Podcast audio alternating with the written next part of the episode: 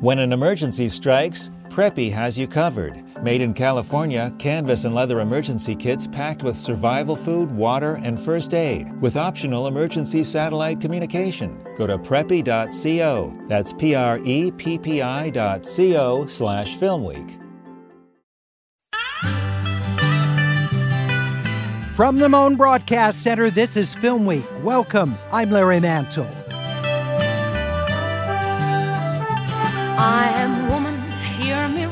It was a huge hit for singer Helen Reddy, and it's the title of a new biopic based on Reddy's life.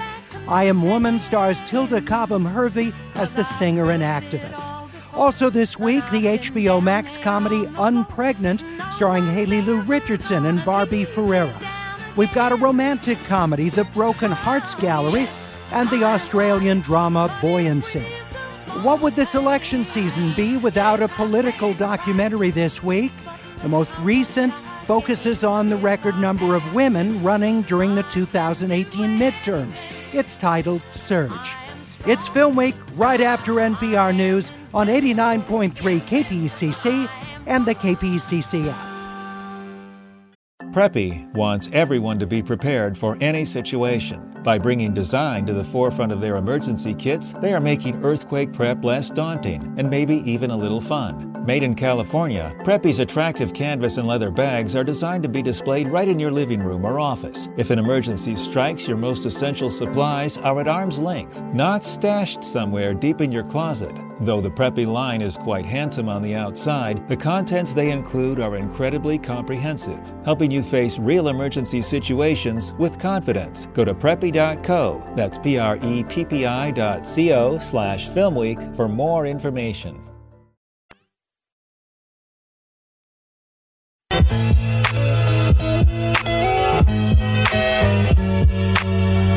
Welcome to Film Week. I'm Larry Mantle. Wonderful to have you with us. Got a lot of films to talk about this week with critics Christy Lemire of RogerEbert.com and co host of the Breakfast All Day podcast. Also with us, Christian Science Monitor film critic Peter Rainer. We begin with the Broken Hearts Gallery, which is a romantic comedy starring Geraldine uh, Viswanathan. The film was written and directed by Natalie Krinsky. Christy, what did you think of the Broken Hearts Gallery? It's totally charming. It is this very traditional kind of throwback romantic comedy. Two people with you know, very different personalities who meet cute in New York. And yeah, there's a contrived way they get together. And yeah, you know, they're going to end up together by the end of it. But it is very much the journey and not the destination that matters here. Um, Geraldine Viswanathan plays a young woman named Lucy who has this habit of holding on to things after she has broken up with various boyfriends, little trinkets and souvenirs to remember them by. And they're cluttering her apartment, and her two best friends and roommates are like, You've got to get rid of this stuff. Um, she has a horrific day at work has a horrific breakup and gets into what she thinks is a Lyft car driven by Dacre Montgomery, who was on Stranger Things. He's hunky, mulleted Billy on Stranger Things. And uh, they hit it off, although they're totally different people. And she ends up placing all of her little items in his boutique hotel that he's trying to get off the ground. Um, they have such lovely chemistry with each other. You may have seen Geraldine Viswanathan in Blockers. She's also the young high school journalist who breaks the story of embezzlement in Bad Education.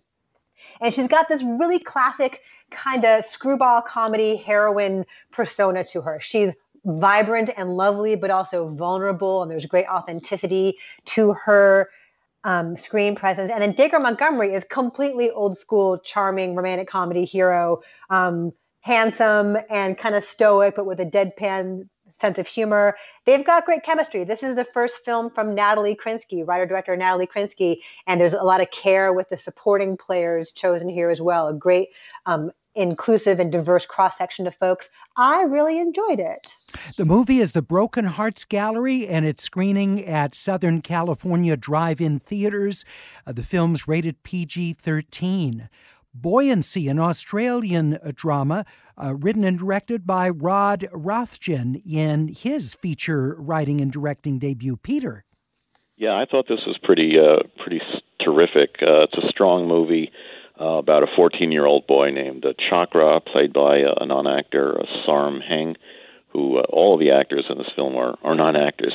Um, he's a, a Cambodian uh, teenager who works in his uh, family rice fields, and he's sort of oppressed by a patriarchal father and an extended family. So he sneaks across the border to Bangkok uh, to uh, supposedly get work in a factory um, but instead is sold to a, um, a fishing captain as a, a basically a, a slave, uh, slave labor um, on this uh, fishing boat. Um, and uh, it, most of the movie takes place on the boat, um, where uh, uh, everyone is uh, working 22 hours a day, basically just for for a handful of rice. They can't escape. They never really uh, go to land. Uh, the weak ones are thrown overboard, you know, literally fed to the fishes. It's it's really just awful. And the thing is, this is all uh, true. I mean, this is a documented situation. There's apparently it says at the end of the film some 200,000 uh, men and boys who are enslaved in these um, uh, situations. So uh, it's it's very stark the way it's filmed. It's not melodramatic. There's hardly any music uh, to heighten the uh, intensity. It's all there. Um, and uh, it's it's quite powerful. It's sort of an, inexorable journey into uh, the destruction of this young boy's uh, innocence. The only problem I have with the movie is that uh, there's a certain uh, implacability to the way the characters are portrayed, particularly the boy. You don't really get much of a sense of the psychology behind any of this. It's just sort of a, a recounting of these horrific events. But in that sense, it's it's really strong. Buoyancy, the Australian film we're talking about, Christy. Well, I viewed it as just, you know, a sort of a, a, primal expression of the way he figures out how to survive, you know, and he, he does evolve and it's a slow burn and it is steadily tense. And by the end, it is absolutely horrifying when you see at age 14 what a violent monster he has to become in order to survive. This movie reminded me a lot of Monos from last year, the Brazilian drama Monos about a group of young people in sort of their own primal wildland. The way it's shot and just the the no nonsense kind of straightforwardness of what happens when these instincts take hold and, and the the monster that can be inside of you, you don't even know it. Um, I totally believed his transformation, and because it's told in such an understated manner, it, it felt more real. You know, the director doesn't over dramatize this at all um, yeah, I, I did not realize that these were all non actors, but that kind of makes sense and it adds to the authenticity of it. And uh, yeah, and there's a claustrophobia to it as well. The long single takes, and they're in these cramped quarters on the boat, and you feel like there's really nowhere to hide. So yeah, I, I can't say I enjoyed it. but it's really good. Buoyancy is unrated and able to be seen on Laemmle's virtual cinema. Sibyl, a French Belgian co production, the film directed by Justine Triet. Uh, the film stars Virginie Efira. What'd you think, Christy? I love this movie. And yeah, Virginie Efira gives just this tour de force performance that reminded me of like Gena Rowlands. She's got this tremendous presence about her and she evolves so much. And a lot of it show, show, we're shown it in flashbacks as to what her life was like. Um, she is a therapist, but she is trying to get away from that and trying to say goodbye to her patients to focus more on her writing. But she agrees to take one last patient, kind of like one last heist. This is her one last patient, and she is an actress played by Adele Exarchopoulos who was so great in Blue is the Warmest Color. She is an actress who was gotten pregnant by her co star, who is married to the director, and she's just fraught. And this, this therapist sees in her an opportunity to help somebody, but also sees in her potential material. And it's a fascinating kind of blending of past and present, fact and fiction, and how the therapist increasingly um, becomes a crucial part of this actress's life as she tries to finish this film. Um, Sandra Hüller, who was so great in Toni Erdmann is the director, and she's just deadpan funny in her pragmatic ways of trying to get this film finished when all is going wrong. Um, I dug it. It's uh, it's constantly surprising. It's like a classy version of one of those '90s erotic thrillers, and it's got some Hitchcock to it. Sibyl is the film we're talking about. Peter.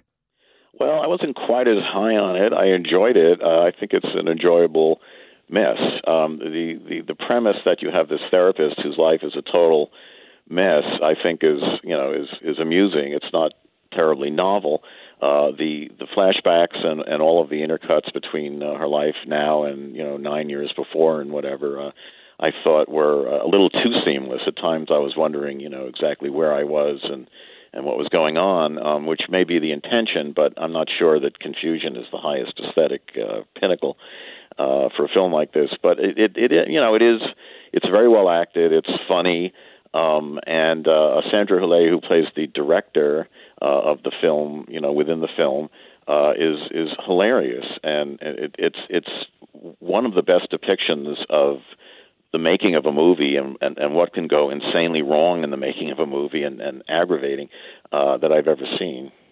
Sibyl, the film uh, from France, uh, directed and co written by Justine Triet. It's unrated and available on Laemmle's Virtual Cinema.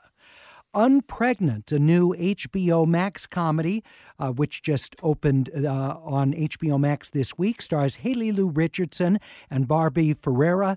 Rachel Lee Goldenberg is the director. Christy.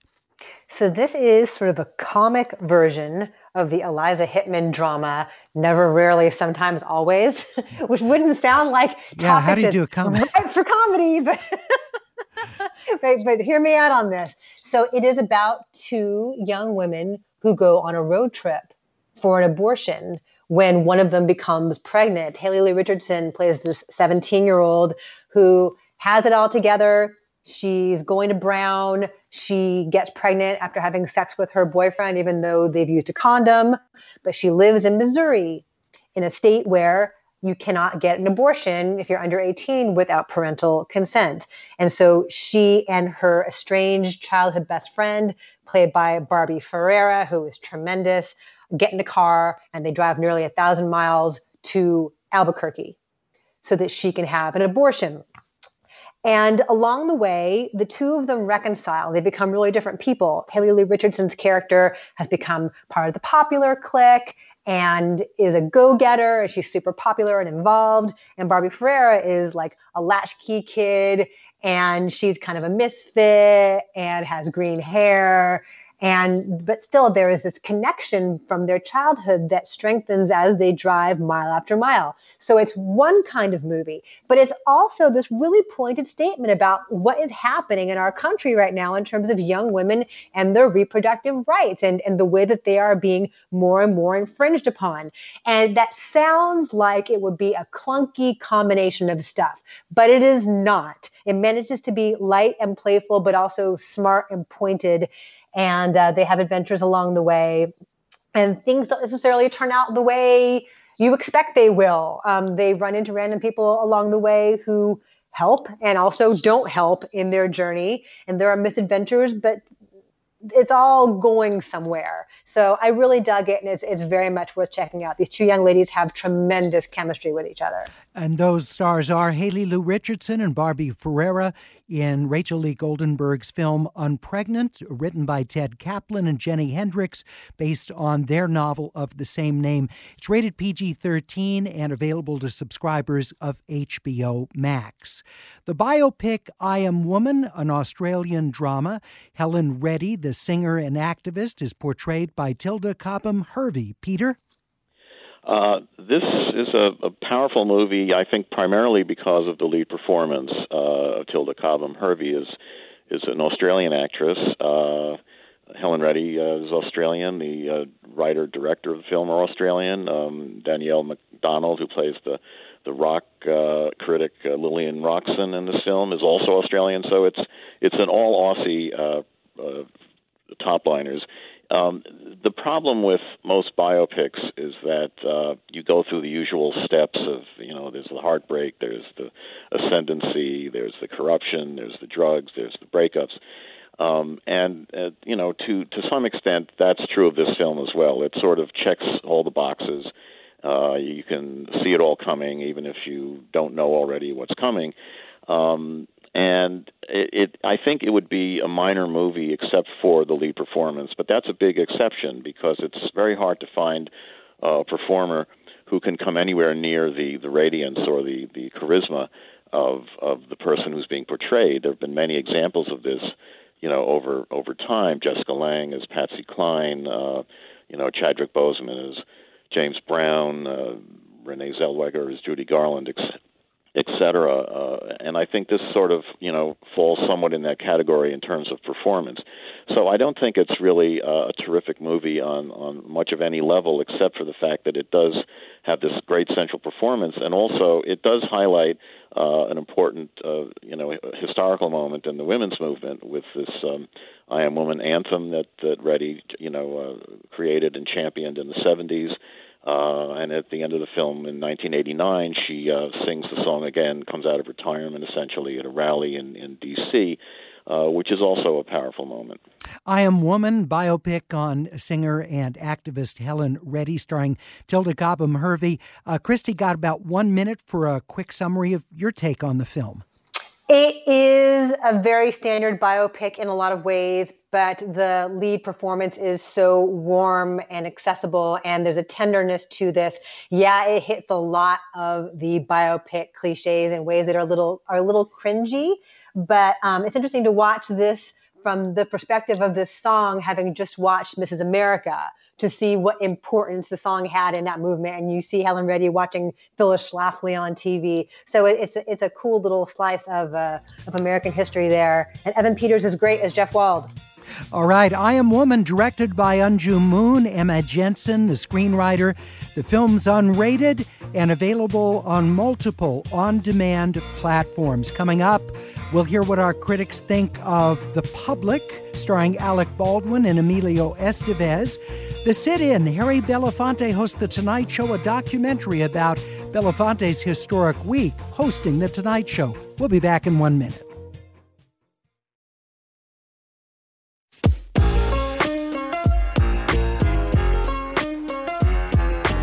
I want to take a moment to thank our news apprentice, Sabrina Fang, who's been working with us on Film Week for months now.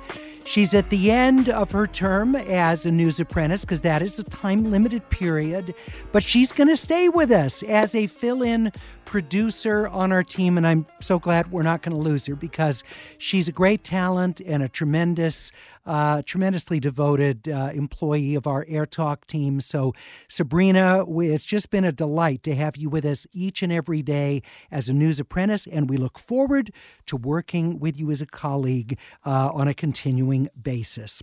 We continue on Film Week with our critics Peter Rainer and Christy Lemire with the drama The Public, starring Alec Baldwin, Emilio Estevez, and Jena Malone. Peter?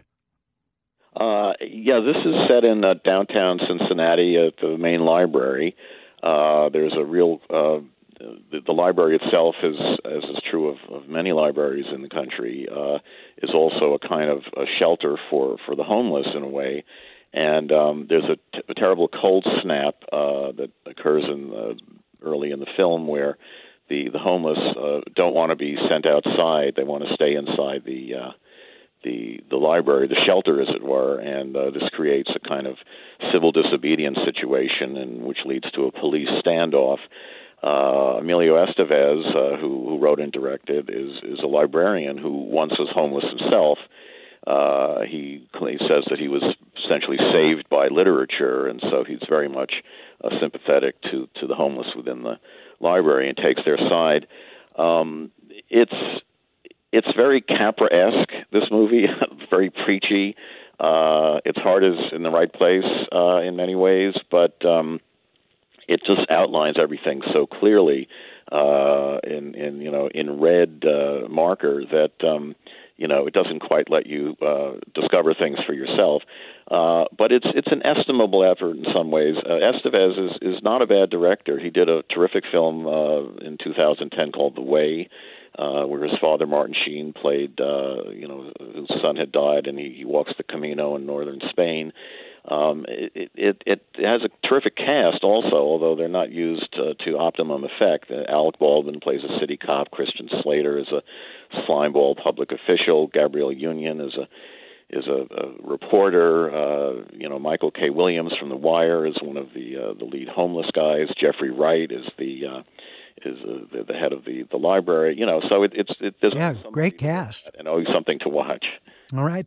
The public uh, begins streaming on the NBC Universal Peacock service Tuesday of next week. Written and directed by and co starring Emilio Estevez, the public is rated PG 13. The documentary The Sit In, Harry Belafonte hosts The Tonight Show, takes us back to the historic week when Belafonte hosted, but it wasn't just him, it was a week of very special guests. Christy.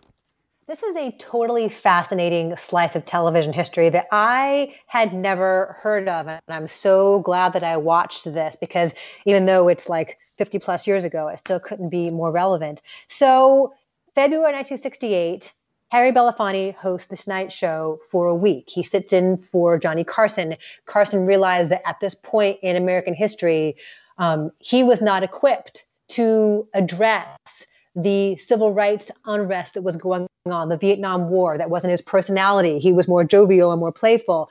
But Harry Belafonte, who had been a guest, was also, of course, you know, a very involved civil rights activist. And so he used the opportunity to have real conversations, to have entertainment, but also to have people like Martin Luther King Jr. two months before he was assassinated, RFK, um, Aretha Franklin, Diahann Carroll, Dionne Warwick, the Smothers Brothers, Petula Clark, and it was a much more, Buffy Sainte-Marie, a much more diverse array of guests than you would ordinarily see on late night. And long before it became a standard thing to do to talk about the politics of the day and the issues of the day, he did that. He dared to do that. He had that, that gravitas and that voice to do that. And it was like the highest rated week they had ever had. It was incredible. What's sad about it is that these are not available. All week long is not available archivally because back then they would record on the same reel over and over and over again. They would tape over it. And so the pieces we have are from other people who have recorded this week of incredible television. Um, but you have interviews with Belafonte himself, who is 93 and incredibly sharp and charismatic as always. Um, Whoopi Goldberg talks about how important it was culturally and how hard it has been ever since for a person of color to host a late night show like this. You have interviews with um, Petula Clark, and all kinds of other people who were, you know, were involved or who watched back then. And it's it's fascinating because it was a segregated thing. White families would watch the Tonight Show, black families would watch the Tonight Show, but they had never really seen themselves on TV in this capacity. So it's really, really well done and, and eerily prescient as to what's going on in our world today. The documentary is The Sit In. Harry Belafonte hosts the Tonight Show, directed by Yoruba Richen, and it's streaming right now on the NBC Universal Peacock service. The Sit In is unrated. Surge, a documentary about the record number of women running during the congressional midterm elections of 2018. Hannah R. Rosenzweig is the director, along with Wendy Sachs. Peter? Uh, yeah, the, the, the action in the film uh, is the the upshot of the 2017 Women's March, where a record number of women, you know, entered politics, and so here we are in the midterm elections in 2018. The film uh, focuses on three congressional uh, candidates, uh, women: Liz Watson of Indiana, Jana Sanchez of Texas, and uh, most prominently Lauren Underwood um, uh, of Illinois, who uh, 14th uh, district. Uh, who was a um, is a was a registered nurse who at 32 uh, was you know the youngest black woman ever elected to Congress. Spoiler alert. Um, and uh, uh, it, it's it's a fascinating movie um, in the sense that it, it really gets inside the the, the three candidacies uh, and shows you you know the workings of, of what was what they were fighting for. The, the, the filmmakers chose three districts uh, that were all um, Republican that uh, that Democrats wanted to flip from red to blue um, and uh, so there's a kind of um, uh, power to seeing where that goes, uh, similar to what we saw in some of the other documentaries, like "And She Could Be Next" or "Knock Down the House," you know, recent film which focused on um, uh, AOC.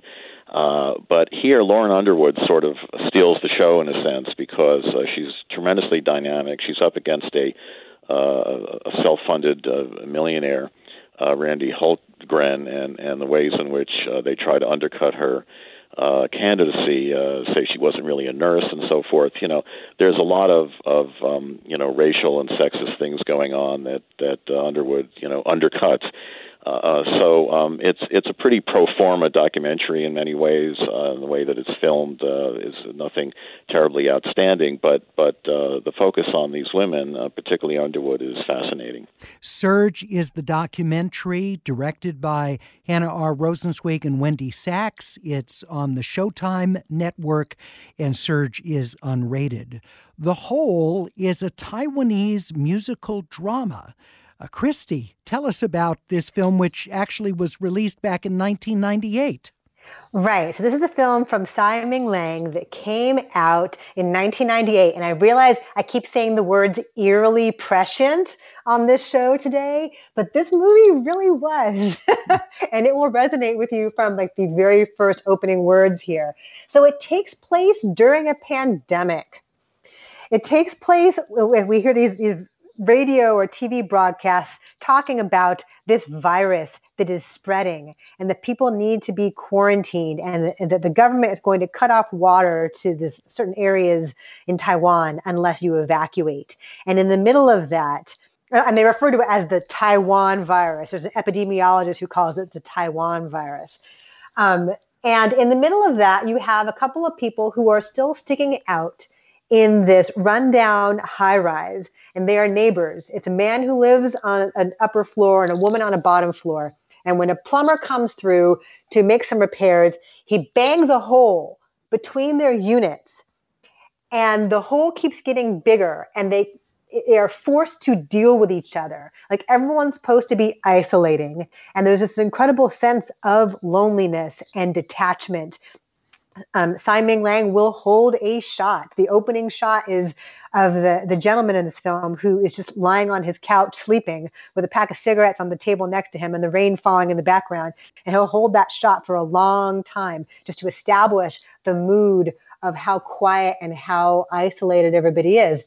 But then in the middle of that, these wild musical numbers will bust out. The woman who lives below him has this crazy fantasy world where she's dressed in elaborate, sparkly costumes and she's lip syncing and she's dancing her way through the squalid elevators and stairways and hallways with the rain pouring constantly. And then all of a sudden she has backup singers. And then in one song, she has male backup dancers in tuxedos.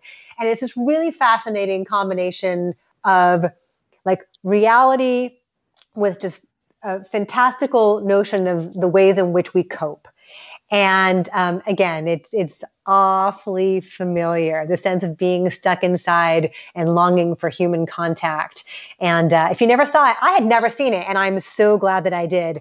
Um, it's available through virtual cinema, so please go and download it and support your local art house theater. So Laemmle's virtual cinema for the Hole. This uh, is the rector size cut of the film, originally released in 1998. The Hole is unrated.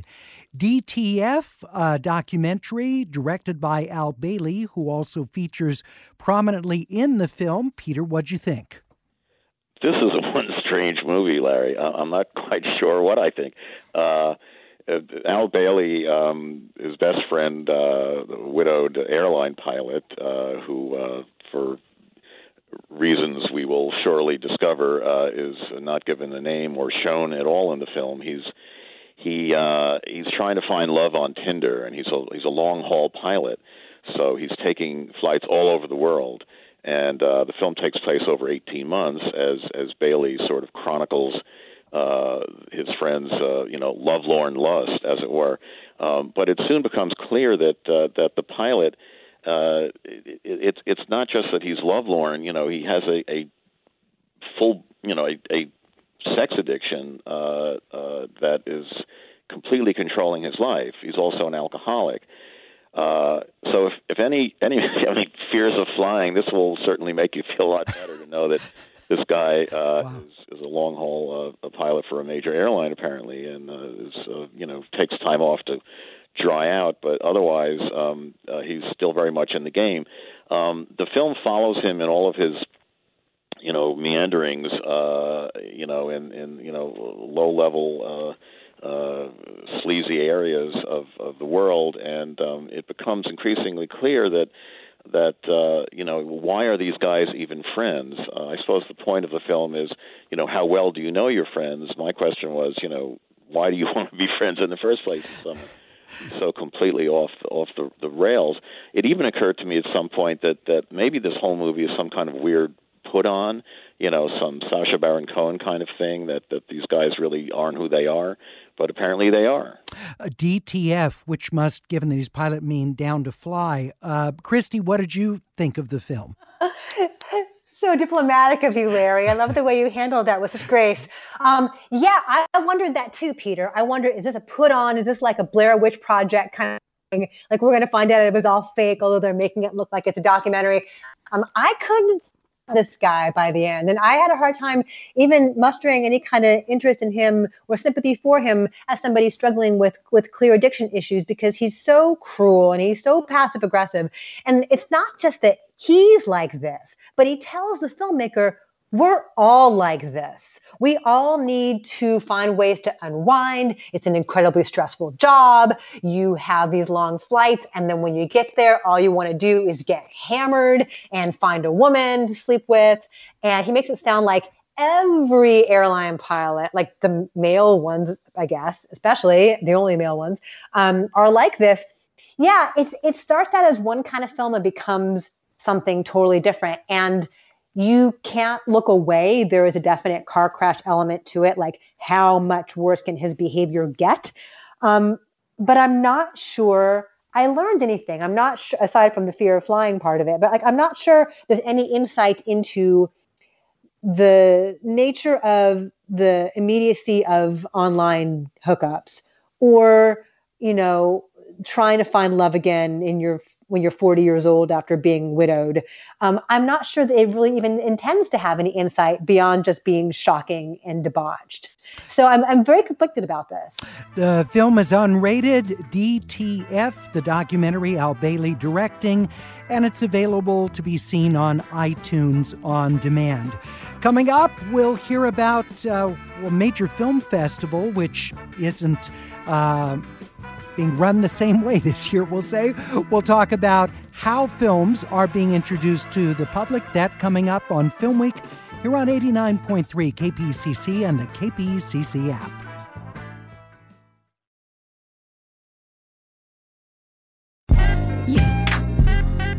Coming up a little bit later this hour on Film Week, our John Horn in conversation with writer, director, producer, and novelist Guillermo del Toro. That coming up here on Film Week on KPCC. Right now, I'm joined by multi hyphenates uh, Christy Lemire and Peter Rainer as we talk about the week's movies. We have one more film this week. Coastal Elites, which is an HBO comedy directed by Jay Roach. Paul Rudnick wrote it, and it stars uh, Dan Levy, Sarah Paulson, Bette Midler, and Issa Rae. Christy, what do you think of Coastal Elites? So this was originally intended as a theatrical stage production. This is supposed to have taken place at New York's Public Theater and did not because of the virus. And so instead, Jay Roach directed it from what Paul Rudnick has written. And it's five monologues from five different people who are all very liberal, um, but there are different faces within that and different kinds of stereotypes within that. And so you have Bette Midler beginning uh, telling her story about a run-in she has with a guy in a MAGA hat at a Starbucks, and she loves the New York Times, and she's fiercely protective of her NPR tote bag, and uh, she's a very familiar. Right, right. It's multi-purpose, and she is, um, but she's a very recognizable type, and, and Midler's playing it in a very broad way. Um, Dan Levy is a, a gay actor who's been who hopes to get cast as a superhero. Issa Rae plays a, a, woman who goes to a Black Lives Matter march and then comes back and talks about Ivanka. And they're very much preaching to the choir here. Um, there are there's a great deal of technique on display because there is more of an intimacy here than there would be if you saw these monologues on stage. They're all shot in medium close up. There's nowhere to hide. You see every squint, every eyebrow lift, every bit of detail on their costumes. The technique is there, but it's so ham-fisted and so obvious and um, p- telling people what they want to hear in a way they want to hear it. It is the same kind of echo chamber that Twitter provides or any kind of social media provides. I don't know that they're going to change anybody's mind with this, and perhaps that's not the intention anyway. Um, I was impressed by the performances, but I, nothing really goes anywhere. It's it's all kind of safe, actually. The film is Coastal Elites, a series of stand up performances on HBO. It's unrated, directed by Jay Roach. We want to talk about the Toronto International Film Festival, TIFF. Um, taking place uh, during these next few days. A combination of physical screenings, drive in screenings of films, uh, digital presentations, uh, as uh, COVID 19, of course, front and center in how TIFF is operating this year. Uh, Peter, share with us just a little bit of your thoughts about uh, what's on tap here. Yeah, it's sort of a curtain raiser. It, it just started. It runs uh, for about a week or so, and uh, you know, as you described, it's it's it's a very different situation this year. Uh, but there are a lot of highlights. I've seen uh, only one of the films uh, a full full out. But uh, before I get to that, um, one night in Miami, uh, Regina King's directorial debut. Wonderful actress. It's about um, the uh, the evening that was uh, spent shortly after the upset of the Cassius Clay Sonny Liston fight uh, with uh, then known as Cassius Clay, Malcolm X, Sam Cooke, and Jim Brown gather in Miami. Uh, it's it's a heralded movie. Leslie Odom uh, is a junior from Hamilton is in it, and Eli uh, Goree as as Clay. Um, there's also City Hall, which uh, I've seen some something of. It's a four-hour movie. I I, I really look forward to this movie. Uh, it's Fred Wiseman's 43rd film. Wow. Uh, he's 90 years old, uh, and uh, I'm not alone in thinking he's a national treasure and our greatest yeah. maker. It's a documentary about um, uh, Boston City Hall and all of the, the climate action, the support for seniors, immigrants, uh, veterans, homeless, uh, racial issues. Uh, it, it's all part of the uh, the dynamic of this film. And uh, there's also David Byrne's American Utopia, which is uh, um, a Spike Lee documentary of the David Byrne Broadway show that was recorded uh, uh, live uh, during a performance in Broadway. Uh, Ammonite, which is about a paleontologist, uh, real life uh, paleontologist, Mary Anning, played by Kate Winslet, the 19th century and her love affair. Saoirse Ronan in that film, too. Yes, uh, Saoirse Ronan uh, uh, plays the, the other woman, and um, that's, that's highly acclaimed. And there's Fireball, Visitor from Darker Worlds, which is Werner Herzog and co-director Clive Oppenheimer, who did Encounters at the End of the World. Uh, Hunting for Meteors. Uh, any movie by Werner Herzog, uh, Hunting for Meteors, I'm there. Uh, it seems like he has a film out every month, and and all of them are these, you know, rather laborious because they're treks he's involved with, and I don't know how he is he keeps this output up. I don't know. I mean, he it's, it's superhuman. Uh, two Werner Herzog. He's he's he's magisterially curious. well said. Able to. You know, I mean, it's not like he's going to Azusa either. You know, he's going to. No, he travels the world. It's amazing. Yeah. Um, so looking forward to that. Um, the film that I did see uh, fully, which is uh, playing uh, later on in the festival, um, I don't know that it has distribution as yet, but it certainly will. Is is is a great movie and and terribly powerful and harrowing. Uh, it's called Seventy Six Days. Uh, it's directed by Hao Wu and Wei Shi Shen and quote anonymous. Um, it's a documentary about the uh, the Wuhan hospitals at the outbreak of the of the virus, uh, starting in January 23rd, for approximately 76 days. It takes place in four different hospitals and um, I don't know how they were able to film this in the way that they did to get the access that they did. I mean, in addition to everything else, it's it's an incredibly well-made movie, uh, which reminded me, uh, of, above all, of, of Fred Wiseman's great documentary, Hospital, many years ago, set in the Metropolitan Hospital in New York. But of course, this has so much more, you know, scary modern relevance to it uh, to see exactly what's going on in there uh, you know, a woman who who who who's can't see her dying father and is crying out, you know, an, an old man with dementia in the hospital who keeps wandering the halls, and uh, a nurse who wants to give the personal effects of someone who's died to to a daughter outside, and and uh, you know just a, a, a child who's born. There's there's so many human dramas in this film that are so and and the people who who are involved in it the the nurses the doctors the patients it, it all comes together in a way that is so frighteningly real. I have to say if i didn't see have to see this film professionally I might have had second thoughts just because it's it's it's a difficult watch, but I also think in many ways it's a necessary watch, and it's something that that really drives home as nothing else has, you know, just just how powerful this this whole situation is, and and and the the tremendous uh, sacrifices uh, that are made by these healthcare workers is is really just staggering. Um, you know, Wuhan has a population of 11 million and at the end of the film, when it seems to have let up, you know, the the entire city is is uh, there's a, a kind of an air alert uh, of, of, uh, that goes throughout the city, uh, sort of not all clear, but but sort of a mournful recognition of what's happened, which is just totally. Mm.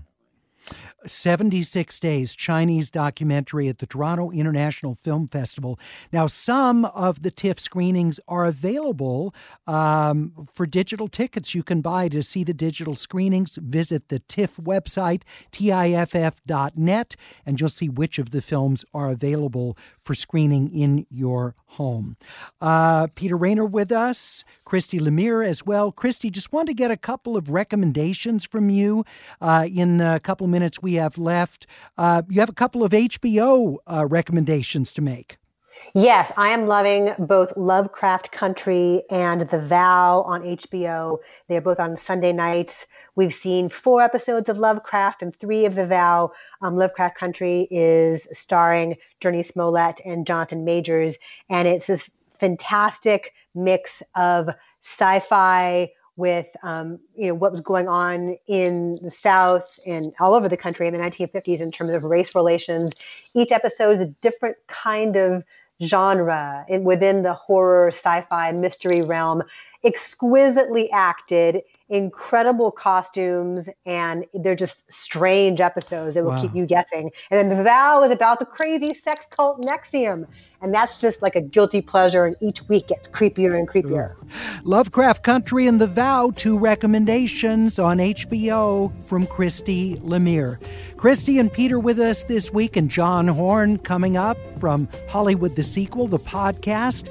John in conversation with Guillermo del Toro, the director, writer, novelist, and producer. It's all to come Film Week here on 89.3 KPCC and the KPCC app.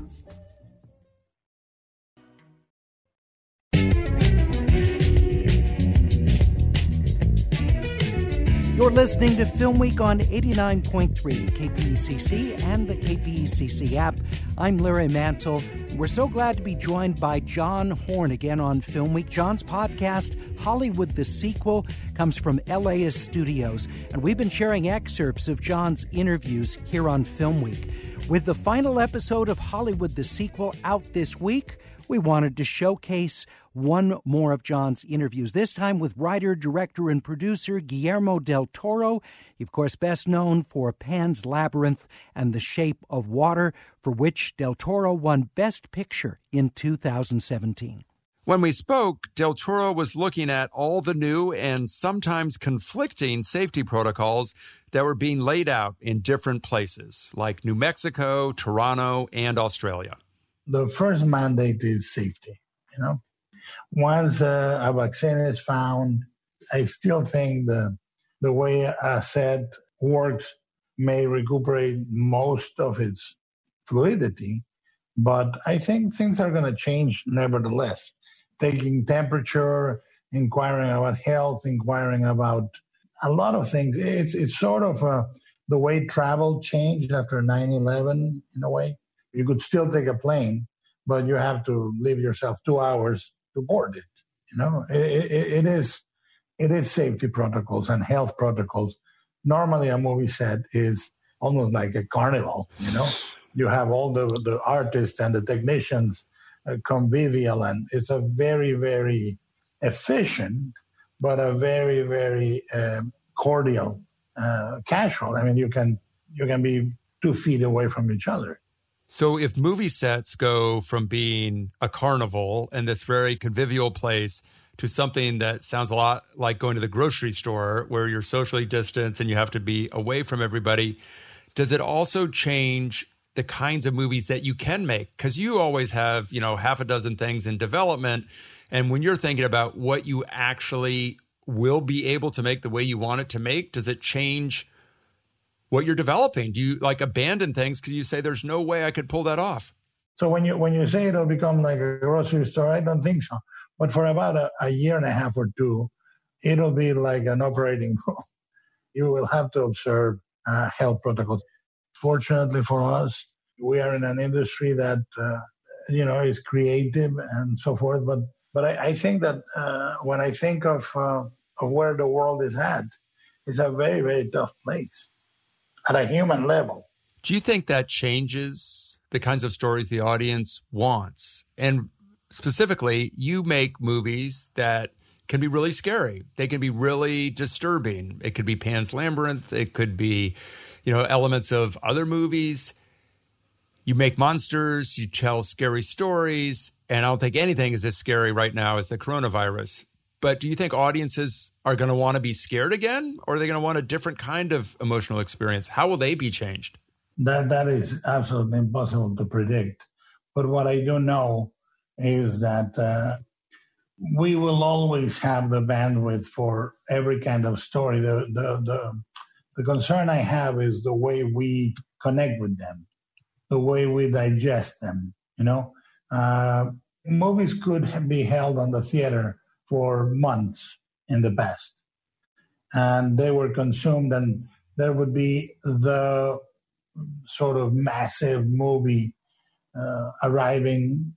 It had its place, its time. People digested it, people talked about it. Now, the amount of um, stories are referred often as content, and the delivery system is often the referred as a pipeline. That tells you about a flow rather than a mainstaying power, you know? And I think the the culture consumes stories at a an insanely fast rate, all of them.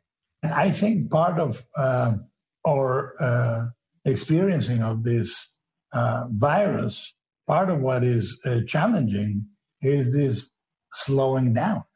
This is slowing down. I actually thought gave me pause to think and to absorb in a different way. I was fortunate enough to be able to take the time and, and systematize reading and viewing and things like that. But I actually thought, oh my God, I haven't had a pause like this. I actually, I was transformed in a, in a strange way. I, I, I cannot quantify it.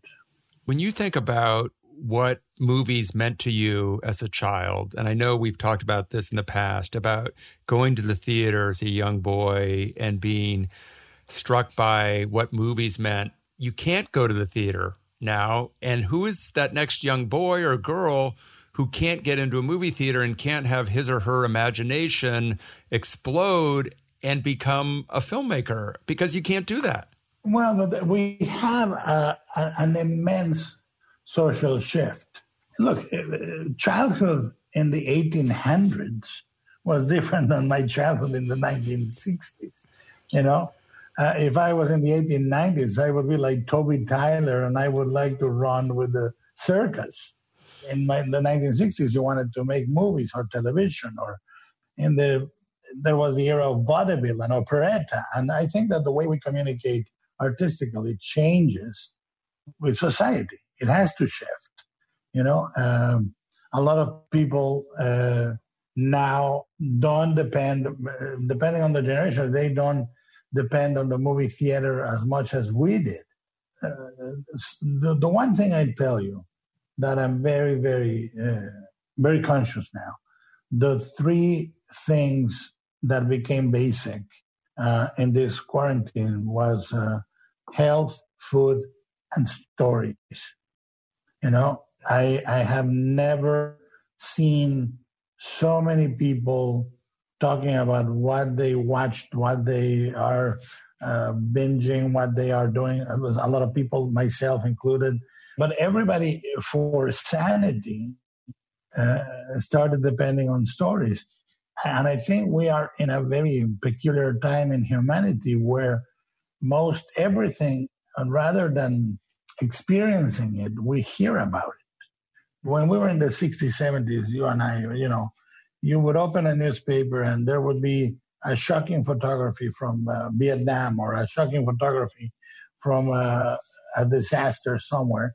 And we would have a few weeks to process it, you know? Now we are processing 150 strands of storytelling in one hour on Twitter or on, on any social media you, you favor. And I don't think we have the emotional bandwidth to absorb them all. But we are very, very oriented to stories. When you get back to work, what are you most excited about in terms of returning to work? Is it being with other people? Is it the stories that are percolating that you want to tell? I tell you one thing I have been doing this for almost 30 years. And uh, I have now come to value the experience of making a movie as much as the movie. It can be a very difficult experience, but then you are uh, you are going through it with people that believe in you, or you have to believe in yourself. And I really miss my second family, which is the people I've been working with since the 90s. That's John Horn with writer, director, and producer Guillermo del Toro. That from the latest episode of the KPCC LAist Studios podcast, Hollywood the Sequel. You can get it wherever you get your favorite podcasts. Thank you so much for joining us on Film Week. I'm Larry Mantle. Have a good weekend.